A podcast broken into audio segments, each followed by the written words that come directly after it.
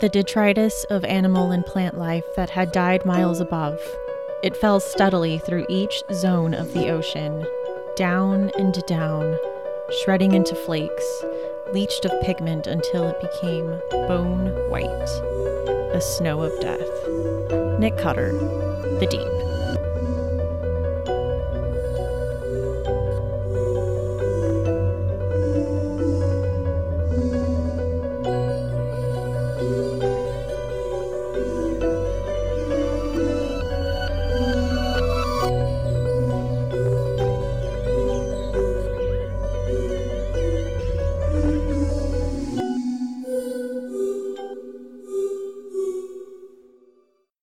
Welcome to Books in the Freezer, a podcast dedicated to the deliciously disturbing world of horror fiction. I'm one of your hosts, Stephanie. And I'm your other host, Rachel. Joining us today, we have Erica, who you may know from her YouTube channel, The Perks of Books. She loves horror and books set around the ocean, so Erica agreed to help us explore the exciting world of underwater horror. So get your wetsuit on and let's dive in to this episode of Books in the Freezer. This episode of Books in the Freezer is brought to you by Audible. This podcast wouldn't be possible without audiobooks. So if you want some spooky stories told by some familiar voices, try Stephen King's Pet Sematary, read by Dexter's Michael C. Hall, or The Dead Zone, read by James Franco, or podcast favorite Joe Hill's NOS4A2, read by Kate Mulgrew. For a free audiobook and 30-day trial, go to audibletrial.com slash books in the freezer. Happy listening.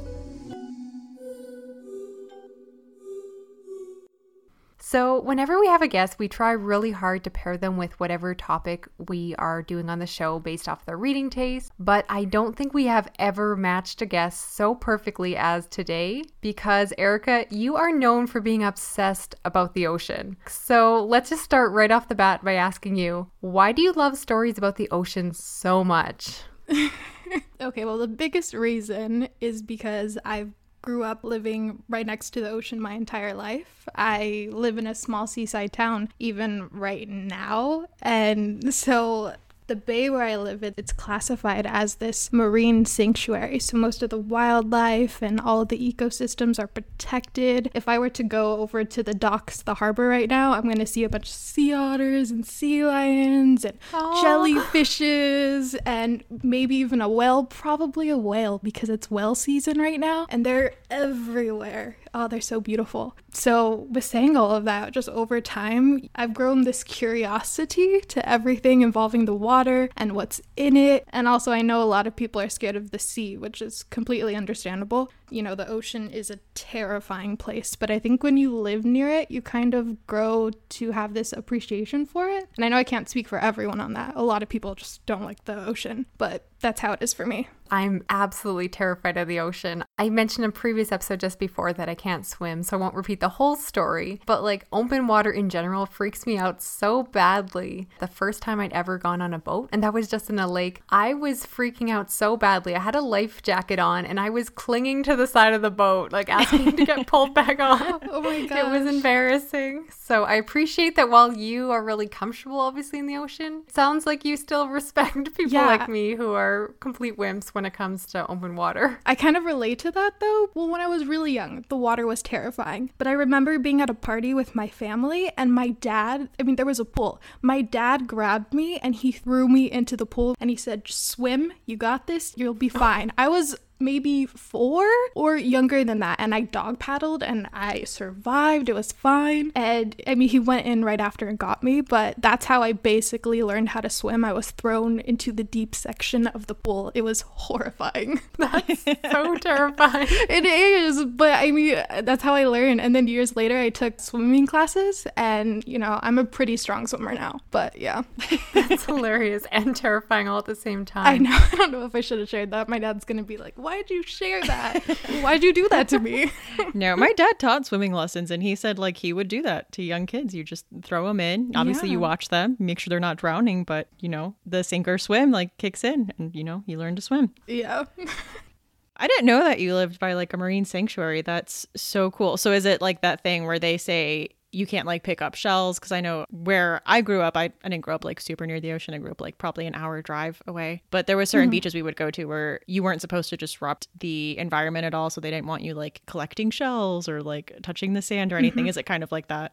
Yes, especially there's a slough right where I live, and it's where they have the Marine Institute, like all the researchers and whatnot. Mm-hmm. They're really hardcore about that there, but it's just so nice. And growing up in this area too, there's a lot of conservation. So everyone around where I live, everyone's really green. So we're really kind of just aware of plastic and just that kind of stuff. So I grew up around all of that. It's just really nice. And where I live, it's beautiful too. I try not to take it for granted. That sounds amazing. I'm going to mm-hmm. go visit you. Yeah, we're both coming. I'll stay with you yeah, a come, we could go kayaking. I love kayaking. Let's do it. Let's make plans. Let's do it. Yeah, we could go hiking. Get your trundle bed out like I'm camping. We could take Rachel whale watching. Hopefully, she won't fall in the water. If I stand like right in the center of the boat with like two life jackets on, I'll hopefully be okay. And the arm floaties. Oh, yes. Can I absolutely get the water wings? Oh my gosh.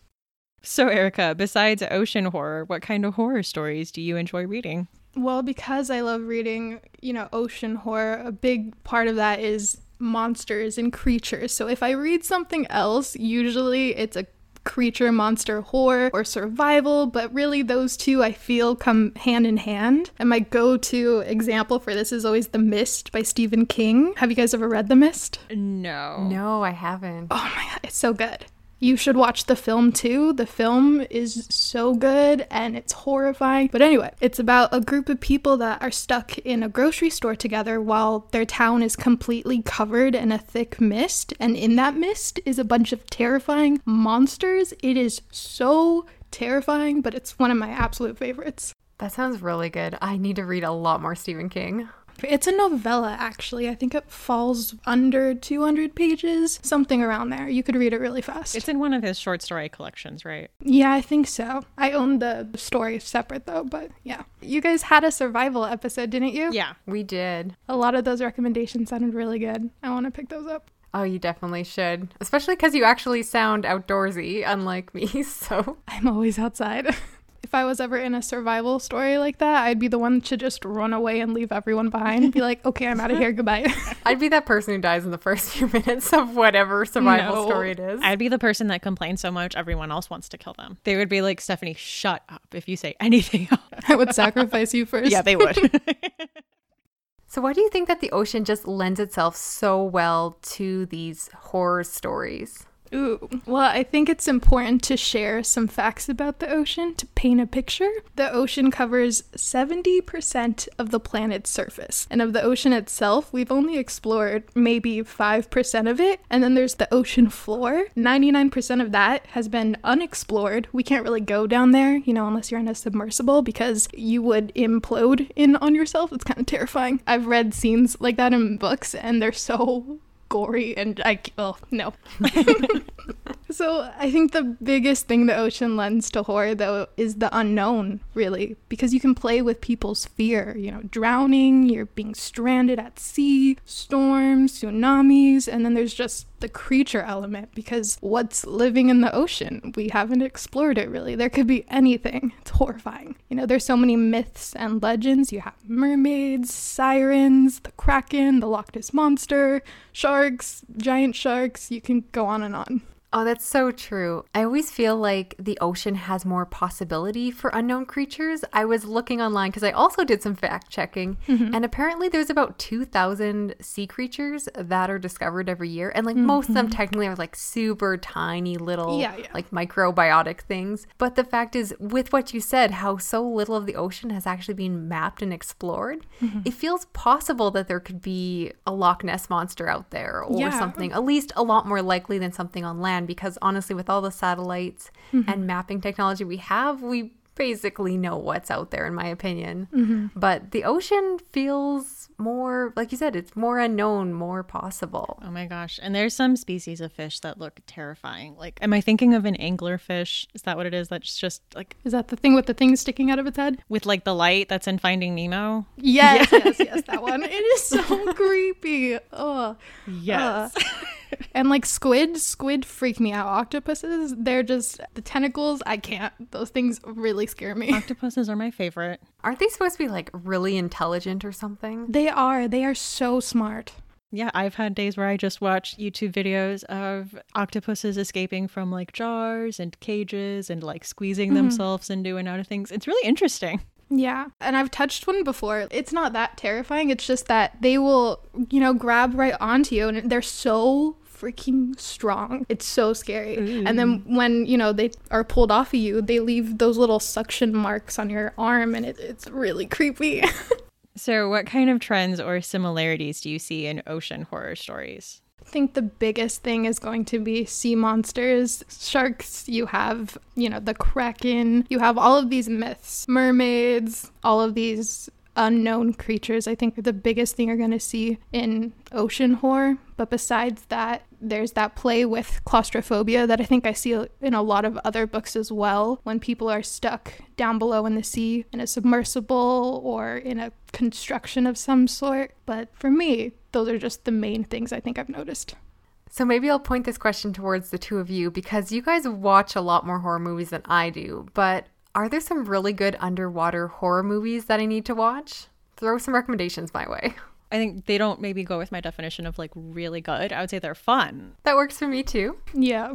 I love Deep Blue Sea mainly because of the Samuel L. Jackson scene in it. That for me makes the whole movie. But it's about these scientists that are living in this underwater lab and I think they're trying to find a cure for Alzheimer's and sharks have like a really good memory so they have like a giant shark and they inject something into the shark that makes them smarter so they can use that as a cure for Alzheimer's. But guess what? When you go and you make sharks smarter, that's not a good idea. It's really entertaining though. I love the movie score to that. It's not on par with Jaws, but it's really creepy.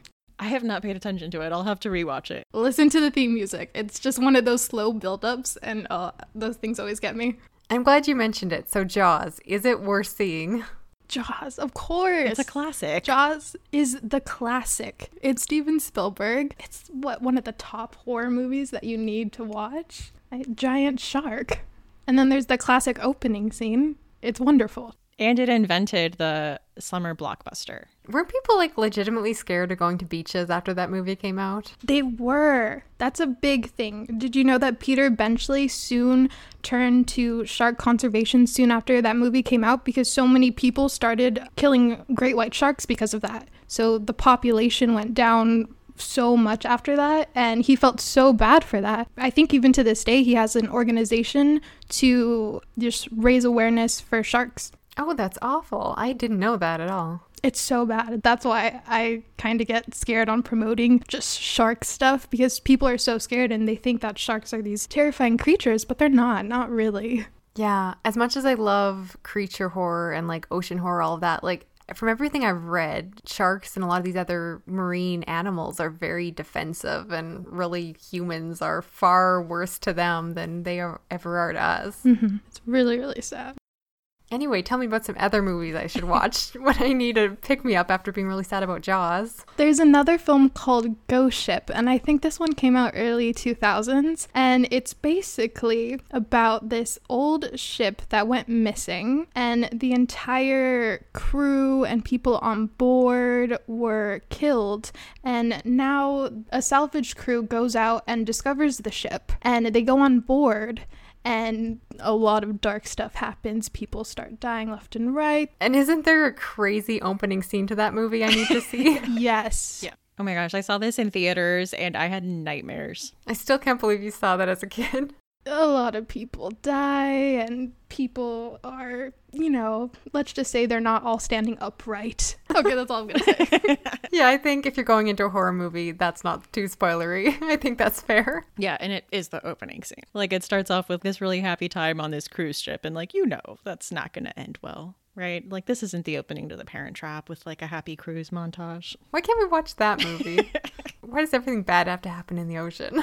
Because it's unknown anything can go down another film that i think you should definitely check out this one's so suspenseful it's called open water have either of you seen this one I haven't even heard of it. I think I've seen parts of it. So there's this couple, and they go out on a boat you know, just a snorkeling boat. And when the people are going back to the boat, they're left behind. So this couple is just left stranded in the sea. And there's a shark that comes and starts to attack them and it's just so terrifying because it's just them against the shark. But it's just so good because it's just one of those films that's just so suspenseful. You know there's not a lot going on. It's just them and the water.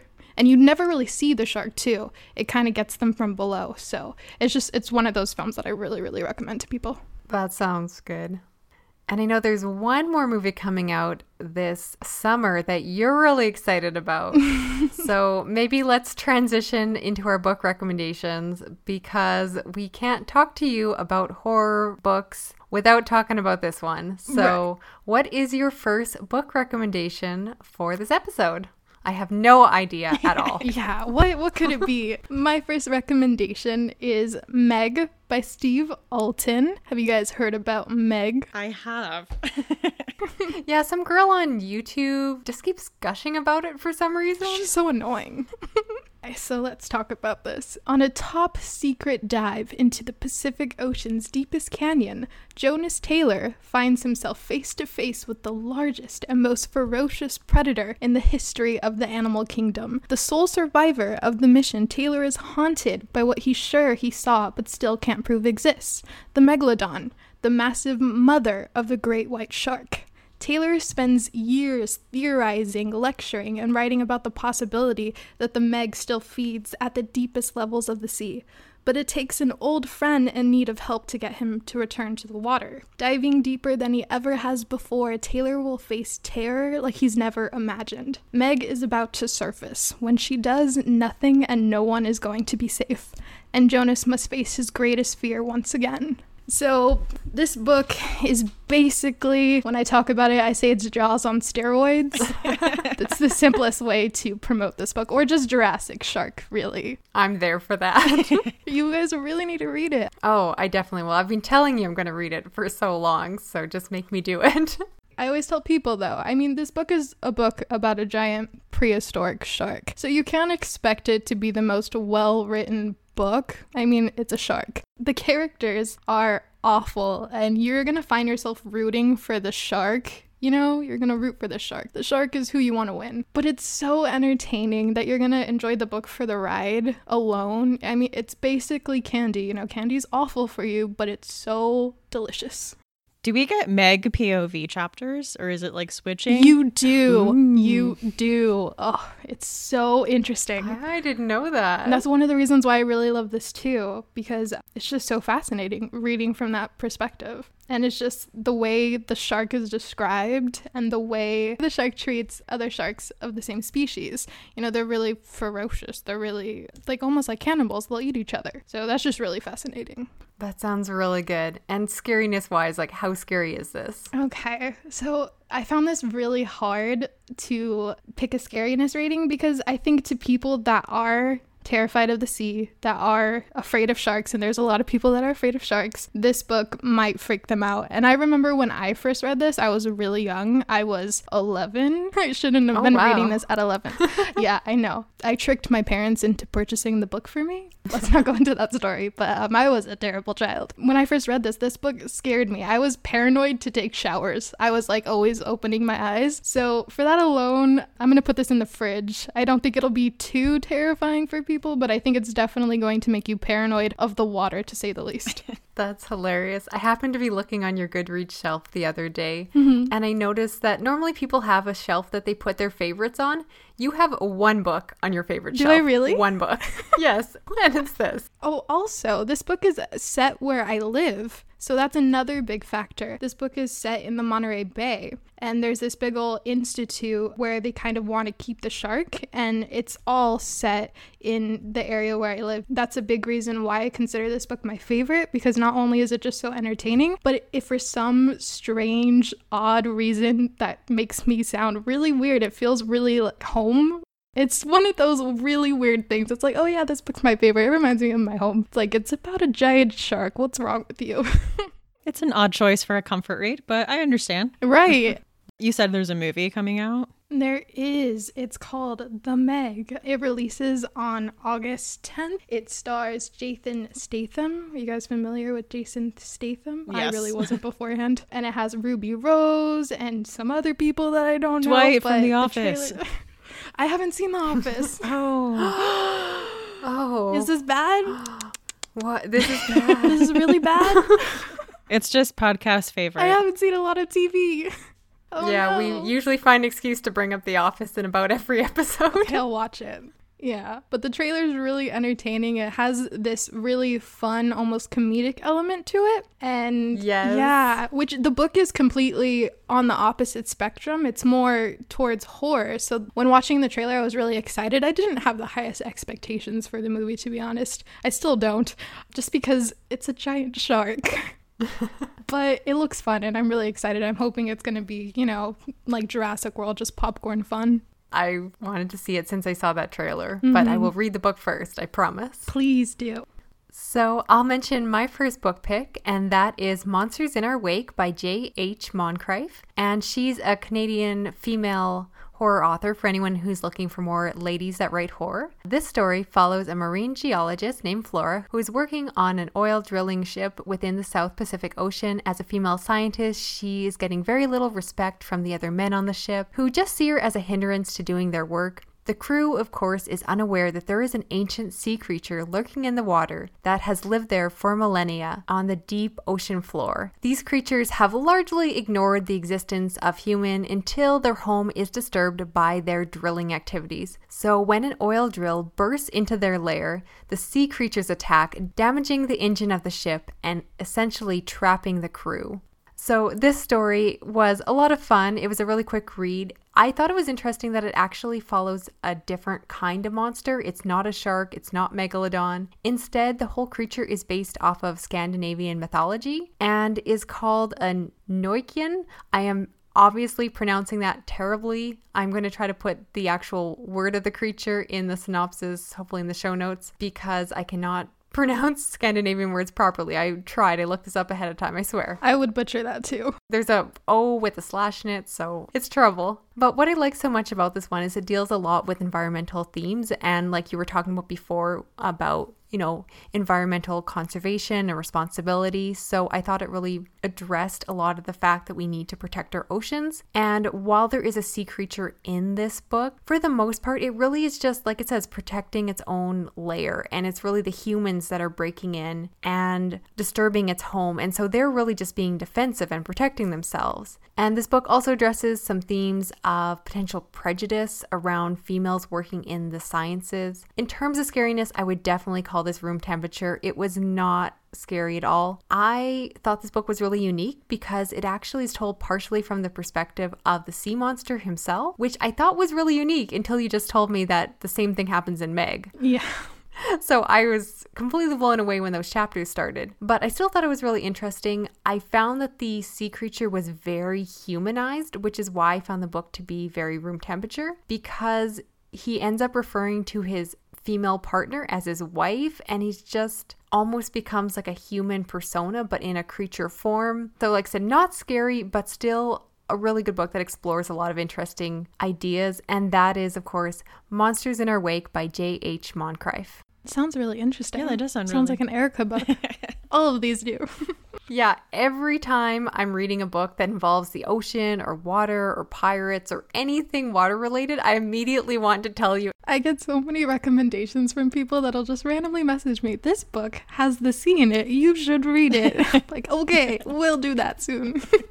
I think that's how I started messaging you online was literally uh we haven't spoken before, but I have a sea book in my hand and I don't know who else to tell them about it. right. But this one does sound really good, though. I love the whole environmental aspect. I appreciate that so much when it's talked about in books because it's so important. My book that I'm going to talk about is The Deep by Nick Cutter. And in this book, there's an epidemic called the Gets, which is short for forgets, which starts decimating humanity on a global scale. People start forgetting things, and eventually their bodies just forget how to function and they drop dead. So a lot of people are dying from this. It's a big epidemic, like I mentioned. Then there's a rumor that there's a cure called ambrosia that has been discovered in a lab called Trieste. This lab is located eight miles underwater in the Marianas Trench. And our main character, Luke, has to go down and figure out the truth about this cure. This is a pretty good book. I will say it's not my favorite of Nick Cutter's books, but it is a lot of fun because I have a big fear of being in a submarine and being underwater in, I don't know, any kind of thing where I'm like, if there's a hole in this, I will immediately die. I think just the thought of that freaks me out. So the thought of being in any kind of a submarine vehicle or building is nightmare fuel for me. I will say the Gets is mentioned at the beginning, but once our character goes down to the lab, part of the story plays on how he is so separated from humanity and civilization in just this complete other world that doesn't really come into play until later. But I really enjoyed it. There was a lot of really eerie scenes.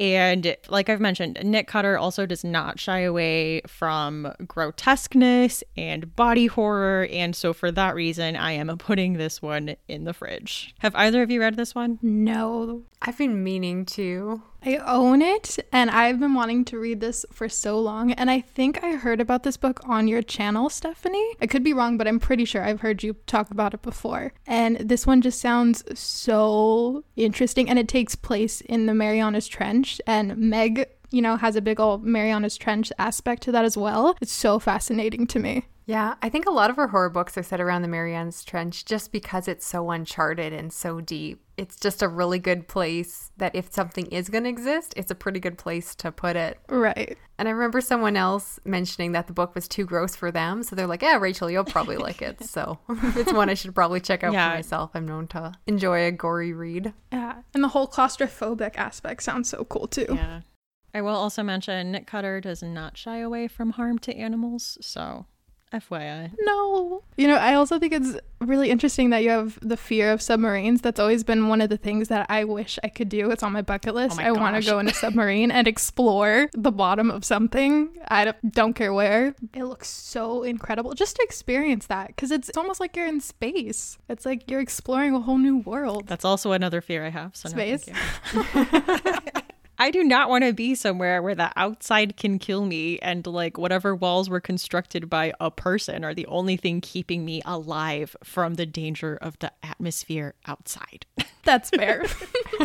okay, so my next recommendation I have is The Loch, also by Steve Alten. No one is surprised. Steve Alten is really good at writing monster books, guys, okay? He's like your go to. So, The Loch is about a marine biologist. His name is Zachary Wallace, and he finds out that his father, Angus, is on trial for murder. So, he's forced to return to his home on the shores of Loch Ness, and it's here he has to help prove his father didn't murder anyone. And his father, what's really interesting is he claims he witnessed these people being attacked and killed by the Loch Ness monster. So is it true? Is Nessie really real? Soon after that, the loch is full of people and TV crews searching to see if they can discover the creature. This book is such a fun and interesting book. This one is surprisingly a lot more well written than Meg. So I feel that Steve Alten did a lot more research in this book and he pulled it off really well. It's so fascinating reading a book set in Scotland too, just because I don't know, I don't read a lot of books set in other countries because I'm awful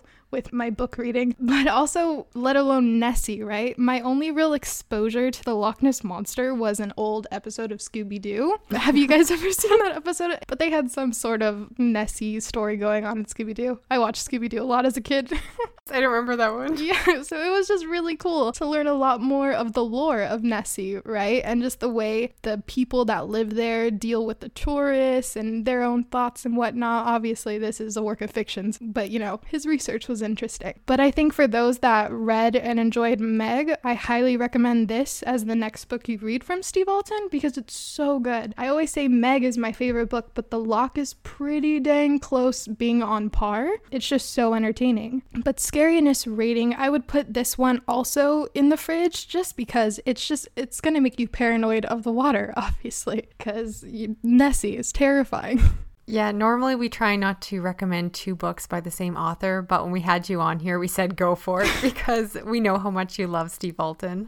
yes, uh, he's the best. You might be his number one fan. Uh, yeah. It's embarrassing. Don't deny it. Yeah. Have you guys ever read anything featuring the Loch Ness Monster, or do you like the Loch Ness Monster? It's my favorite legend slash myth kind of thing. I like it, but I prefer the Ogopogo in the BC lakes just because my Canadian roots. You know, you got to cheer for your own monster. I'm all about the chupacabra. Really? Go like hashtag go Mexico, you know? Mm-hmm, mm-hmm. Very nice. also, really like Bigfoot. Bigfoot's great. Totally real. You never know. So, my next pick is Pressure by Brian Keene, and this story takes place on a remote island nation in the Indian Ocean where an ecological catastrophe is taking place because the ocean floor is beginning to collapse at a rapid rate. Carrie Anderson, a world champion free diver and marine biologist, is asked to join a scientific expedition to learn the cause of this event and hopefully find a way to stop it. Of course, they discover that something horrific is living beneath the surface. The story really follows Carrie as she has to deal with a corrupt organization covering up a monstrous predator that threatens the extinction of humanity. So, surprisingly enough, this is actually my first time reading any of Brian Keene's work. I've listened to his podcast, of course, The Horror Show, but sadly, I haven't gotten around to reading him beforehand, and this was definitely a lot of fun. This, I understand, isn't quite as representative of a lot of his older work. This is a fairly new one and is more crossover between a thriller, science fiction, and horror. And for me, the scariest aspect of the story was the freestyle diving because Again, I just find the ocean and open water just terrifying, but I learned a lot about it. The fact is that apparently you need to drink tons of water before you go diving, and then you also don't want to eat too much because apparently if you eat a lot, then your body is digesting, which takes up oxygen. But if you don't eat enough and then you're starving when you go diving, your body starts to basically eat its own fat cells, which also requires oxygen, which is also bad. So you have to be just the right amount of hungry when you go in. And that alone, like I just was getting stressed over the details of what it really requires to be a deep sea diver. And I just thought that was like super fascinating because of something I knew nothing about beforehand. In terms of scariness, I would call this one room temperature unless you're like me and are just terrified of water because I found myself just holding my breath whenever they were going into the water. Not because I expected there to be a monster there, but just because they were going in the water and going really, really deep without protective gear and like freestyle diving just scares the bejeebers out of me. So keep that in mind. And of course, I have to mention that Brian Keene, of course, was seriously injured in a burn accident back on June 5th. And it was really wonderful to see the horror community come together and support him. So I'm really thankful that he seems to be doing all right and that the community is really, like I said, kind of gathered together and, and helped to fund those medical bills because that was really scary when it happened. And for anyone who missed the title, that is Pressure by Brian Keene. This one sounds really good. I got so excited when I saw you post a picture of this book on your Instagram and I immediately put it to my TBR. That was another one when I got that book from the library. I was like, oh, I should tell Erica. And I was like, I guess we're doing the podcast, so she'll find out. well, it sounds really good.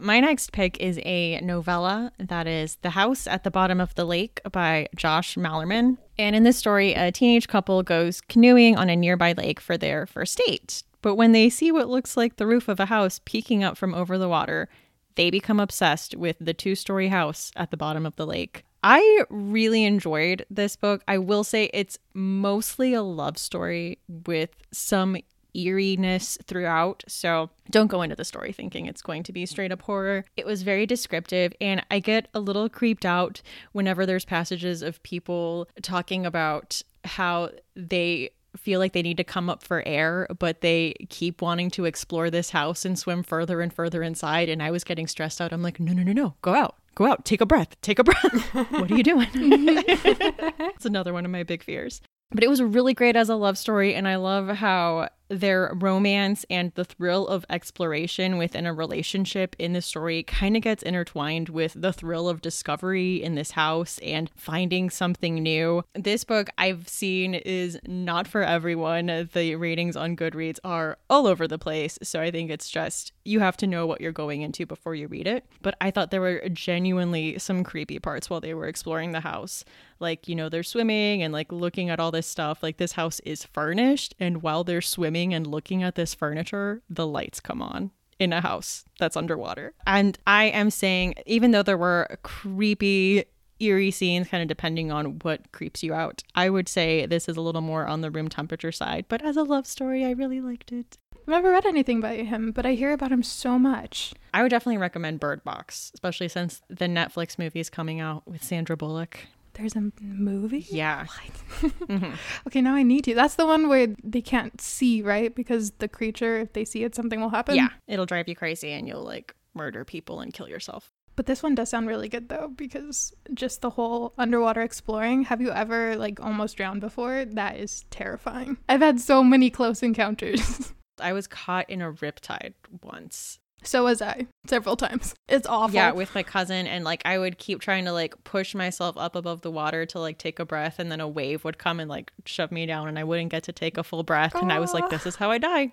I was like 12. Mm-hmm. I'm like this is how I die. I've done that several times though. You know, you say, okay, I'm never doing this again. Yep. I'm going to be smart next time. And then you go back and do it again. Yep.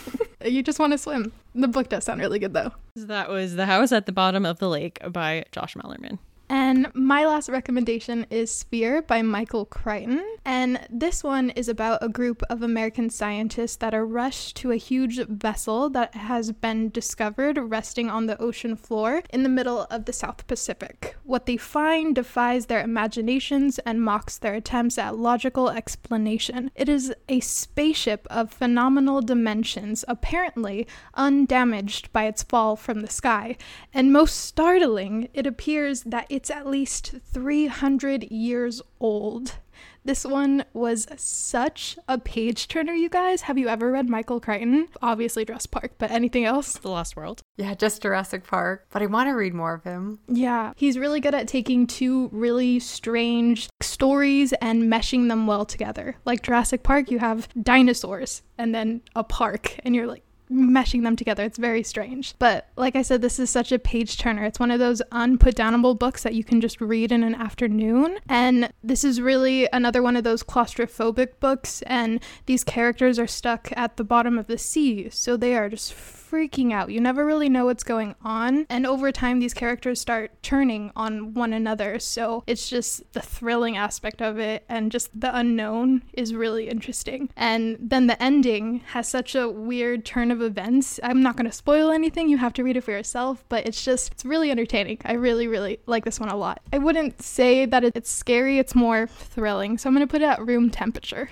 That sounds really good. That one sounds like a Stephanie book whenever you have people in an environment where they start turning on each other. Yes. and I love sci-fi too, so I just think it just meshes well, sci-fi and horror. That's what I've noticed is a lot of our picks have a bunch of overlap between the two genres. Like two of the books I'm talking about today were actually shelved in the science fiction section, but I'm like, no, no, they're also horror. Mm-hmm. You have so many cross in between. It's really interesting. It's kind of hard to find horror when it's just in all these different sections. Exactly. I always say it hides in every other section. Yeah. But it's out there. Right. Well, speaking of science fiction horror, I have to talk about my last one. I technically mentioned it a little while back when I was reading it at Christmas, but I love it so much I'm going to squeeze it in at the end of this episode and talk about Into the Drowning Deep by Mira Grant. So, seven years ago, a ship headed out to the Marianas Trench to film a fake documentary or mockumentary about killer mermaids. However, something went very, very wrong on that voyage and the ship never came back. Now the story is told in the present day where a new crew has been assembled to go back and find out what happened to the original ship and will soon discover that mermaids might actually be real and are very dangerous. I love this one so much, if you can't tell. It's told in multiple perspectives from a series of highly intelligent, well respected female scientists. And I like the fact that it gives that female representation and kind of shows a different side as opposed to my other story about women who are respected in their field. There's also some really great diverse representation in this book. I like to mention that there's lesbian, bisexual characters, as well as some deaf representation. In terms of scariness, I would definitely put this at room temperature. If you're someone who reads horror, this will read more like science fiction, but I know for people who only read science fiction and pick this up not really being aware that it was also horror, they found it really scary. But I think anyone listening to the podcast would consider this one to be not too scary. But regardless of that, I love it. And I actually really like the fact that there's a lot of science in this book because I felt it really grounded the story in reality and made it feel more plausible because a book about killer mermaids could sound incredibly campy, but there is so much science built around it that you're like, oh, of course, this is so possible. And again, set in the Marianas Trench, and you realize in the book how much is uncharted that I completely forgot I was reading fiction for a lot of the story and felt like I was reading this like really fascinating nonfiction account. It was just incredible. And there is technically a novella called Rolling in the Deep, but you don't need to read that. I wasn't able to, it wasn't available in Canada. But I highly recommend for anyone who loves books about killer mermaids, go read Into the Drowning Deep by Mira Grant right now. I second that. It's so good. Oh, it's so fun. That was, I think, the book that I originally was like, Erica, you need to read this. You told me about it. I looked it up and I immediately, I need this right now. And then I got it. I read it and it was great. It's so entertaining. It's such a fast paced read. Really, really good. And I should mention, like, people were like, oh, what's so scary about mermaids? Like, this is an Ariel from, like, the Disney movie. Like, these mermaids are vicious and gruesome, and stuff happens. Right, right. And I love how it takes that side of the story. It's just so interesting. Stephanie, you really need to read this one. I've been wanting to read it. I think you would like it a lot. I think my library has the audiobook, so I might do that. Oh, that would probably be really good. Mm. Okay, so my last pick is an anthology compiled by Ellen Datlow, and that is The Devil and the Deep. These are horror stories of the sea. So this is a collection of short stories that are all related to water slash ocean. And what I love about anthologies is seeing the different take that every author does when it comes to a certain theme. The stories that I ended up enjoying and remembering the most were the ones that had a stronger emotional resonance. I didn't quite finish the book. I only got about halfway. I'm still making my way through it. So I'm not going to be mentioning any stories that are in the second half, obviously, but three that I really enjoyed were What My Mother Left Me by Alyssa Wong. And this is about a girl named Emma who is headed to her family's old beach house after the death of her mother with her new girlfriend Gina while she's dodging angry calls from her father and recent ex boyfriend. And I loved how this story really drew on mother daughter relationships and the complexities that come with that and legacies. Another one that I liked was Fodder's Jig by Lee Thomas, where there's an apocalyptic plague that causes people to spontaneously dance and then just walk into the ocean. That one was great. But you think it's like funny, but then it's this man telling his partner's son and relaying the story of like what happened to his father and like how he like mm-hmm. watched it all happen and it's like really sad. but he's also talking about like how much he loved him. So there's like a strong emotional pull for like this silly premise. And then the last one that I really liked was Broken Record by Stephen Graham Jones. And Stephen Graham Jones is an author that I look for in anthologies. I usually end up loving his short stories. And this one was really strange, but also had a really great emotional pull. It was basically a man waking up on a desert island after a crash and a story about desires and silly questions. And I really liked it. And I know, Erica, I know you read this too, and you had a couple stories you enjoyed. Yeah, there's a couple. I was just looking at the contents. There's one called Sister, Dear Sister, Let Me Show You to the Sea. And it's kind of like a dark retelling of The Little Mermaid. That one was so, so good. But I think most importantly, my favorite of the piece was the very last story. It's called Haunt. It's set like hundreds of years ago. It's on a ship, and the ship is just being haunted by another ship. And there's like a backstory that's really depressing. I'm not going to go into it spoiler wise, but it's so chilling and haunting. And that one, it just broke me. So good. I really, really love this anthology. I wish I would have been able to finish it before we recorded. I'm definitely going to. Like, I still have it out from the library and I will finish it because You better. I will. I'm sorry. I will keep you guys updated. I will finish it. I promise. so, obviously, with this, the scariness level is varied throughout the book, depending on what scares you and what doesn't. But yeah, I was really impressed with those. This one was really interesting because it's not just your classic, you know, monster horror. There's a lot, you know, playing with just being a human, you know. The first story was about, I think, a murder, right? Yes. And that one was really interesting because I've never really read a sea horror story where it's just straight up someone murders someone and then disposes of the body kind of thing. So that was really interesting. Yeah, no, that one was really good. I think that's something that Ellen Datlow does really well whenever she does an anthology is she really tries not to just go for the obvious trope of that subgenre. Like I just find she's really good at telling the authors applying for the anthology that they need to be creative and really think outside the box and you get a really varied collection like this one sounds great i really want to read it Yeah. Mm-hmm. I've never read anything edited by Ellen Datlow before, but I need to read more because this was just so great. Yeah. If you use Hoopla, she edits the best of the year, like year end best of horror anthologies, and she has like nine from the past nine years. Yeah, I remember reading that. I should go back and just read them all. But yeah, she does a really good job. So let's talk about some chilling obsessions. And I want to go first. So, once again, I am going down the rabbit hole of true crime. I promise I won't turn this into a true crime podcast, but I have to talk about a Netflix documentary series that I've started watching, and it's so good. It's called The Staircase and follows the case of Michael Peterson, who was a novelist who was suspected of murdering his wife, Kathleen Peterson, after she mysteriously fell down a flight of stairs in their home and eventually died from those injuries and is a very popular case. Anyone who follows a lot of true crime media, like podcasts and books, might already be familiar with this one. And honestly, I'd heard about it before, but it wasn't until I watched this documentary that I actually got hooked on the case.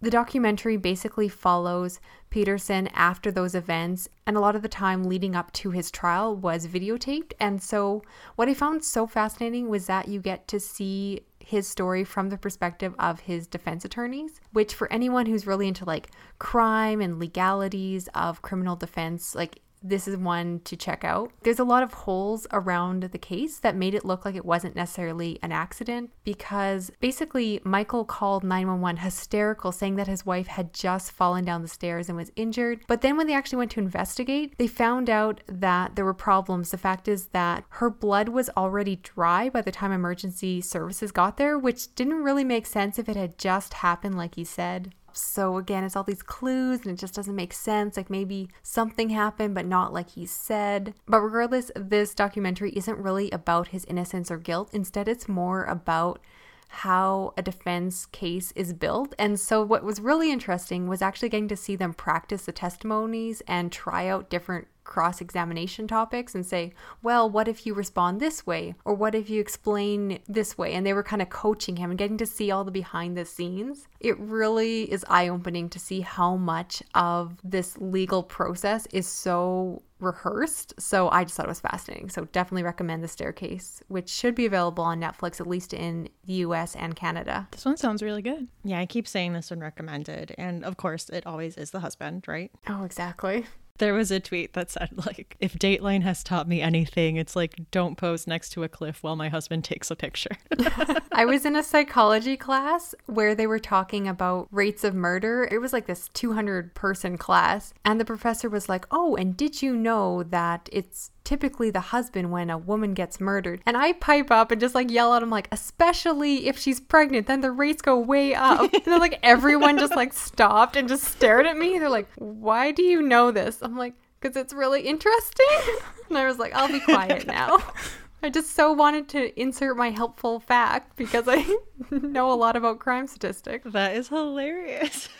So, my chilling obsession was a movie I saw on Netflix. This is called The Devil's Candy, which was a 2015 movie that's, like I said, available on Netflix, I think produced by IFC. And a family buys a, you know, too good to be true farmhouse. We've seen this before, guys, where an older couple has died. The father of this new family, he's a painter, and he becomes possessed by something that puts him basically in a trance while he paints these very dark pieces. And there's a frightening visitor that comes to the house and feels like he has a claim to the property. And this movie is so eerie. And it's actually really short. I was surprised how short it was because I was very tense a lot of the time, but it's only like an hour and 20 minutes. Like it is less than an hour and a half. But the way it moves, just because it's edited so well, there's not a lot of filler. You kind of get introduced to the family, they see the house, they buy the house, they move in, like stuff starts happening. I don't feel like they waste a lot of time. And what I like about this movie is that it fits in like a lot of subgenres. It could be like a haunted house slash possession slash home invasion. And while I was watching it, I recognized the mom because she plays Rachel in Unreal. So All of my peeps who watch Unreal out there will know who I'm talking about. But anyway, that is The Devil's Candy, and that should be available on Netflix, at least in the US. Sounds very interesting. Low key gave me nightmares. We went down a rabbit trail talking about like nightmares and night terrors in our Patreon group chat because this movie gave me a nightmare. I love when films are really short and they're able to pack a punch in such a short amount of time. So I'm really interested in this one now. Yeah. But if I told you like what scene gave me a nightmare, like it was not an important scene at all. Oh, really? like it wasn't a scene that like plays that much into the story. It's a frightening occurrence, but like in the grand scheme of everything that ends up happening in the movie, like the fact that that little thing gave me a nightmare was pretty funny. And that's something about your mind. Like certain things will connect with a person, and I totally get that. It's hmm. something just probably like, I know, snapped in your brain on that particular Yeah. clip, and it just freaked you right out, I'm sure. yep. So, my chilling obsession is really new to me. It is the Scream TV series. I actually wasn't even aware about this TV series at all. I heard about it on a BookTubers channel. Are you guys aware of Jade from Boho Bookworm? Yeah, Jade from Boho Bookworm. She talks to us all the time on Instagram. We love Jade. Hey there in Australia. I was watching one of her vlogs and she had talked about how she started watching this TV series. And I was just, what? There's a Scream TV series? I need to watch this. So I watched the first episode with a friend and then I've just been obsessed ever since. But um, for those aware of Scream, the first two seasons take place in the fictional town of Lakewood, where a string of murders took place. And at the center of those murders is Emma, a teenage girl who is somehow tied to the town's dark past. It's just so entertaining, and it's surprisingly really gory for a show that's on MTV. I was not expecting that at all. Ugh, Oh, yeah. just so much. And I mean, me personally, I don't think it's anywhere as good as the films because the films are just so classic for me. I would almost compare this to just the addictiveness of Pretty Little Liars. And I don't think it's top quality TV, but it's still so fun. And I just, I need to know who's behind everything. I think the third season is supposed to come out sometime this year, but I don't know, not completely sure. I know there's been talk about that third season for a long time. I hope it happens. Oh, that one is so good. I'm really excited that you got into that. Yeah. I remember watching it, I think last fall, and I kind of want to do a rewatch. So Yeah. now you're getting me excited to do that. I love hearing about shows later on because then I could just go and binge, which isn't, I don't know if that's necessarily a good thing because I'm just watching TV when I should be doing other things, but it's just, I love just sitting and just watching for hours. I definitely think we all do. Anyway, thank you so much, Erica, for agreeing to come on and talk to us about some underwater horror. We had so much fun. Thank you for asking me. So, quick question Where can people find you online? YouTube. My channel is The Perks of Books. You can follow me there. I have an Instagram. It's called The Pirate Tales. Don't make fun of me. I really like pirates. and my Instagram is my name. It's Erica Centeno underscore. So that's where you can find me and hear me talk about ocean and sea stuff and pirates if you're interested. Books in the Freezer is a bi weekly podcast. We post episodes every other Tuesday. You can find us at Twitter at BooksFreezerPod, on Instagram at Books in the Freezer. You can send us an email at booksinthefreezer at gmail.com. The show notes for this episode and all previous episodes are at booksinthefreezer.com. We also are on Patreon at Books in the Freezer. We wanted to take this moment to give a special thank you to our patrons Laura, Liz, Devin, Sarai, Roger, Emily, Denise, Anthony, Jason, Leanne, Elizabeth, Sean, Mitch, Alicia, and PT. If you're looking for a free way to support the podcast, be sure to leave us a review on a podcast app, iTunes or Stitcher. It helps people find us. I'm Stephanie. You can find me on Twitter and Instagram at lady underscore Gagnon. That's L A D Y underscore G A G N O N. I also have a bookish Instagram, and that is at That's What She Read, but there's two A's in that's. I'm also on YouTube as That's What She Read. And I'm Rachel. You can find me on Twitter at shades underscore orange or on YouTube and Instagram at the shades of orange. Join us next time for Books in the Freezer.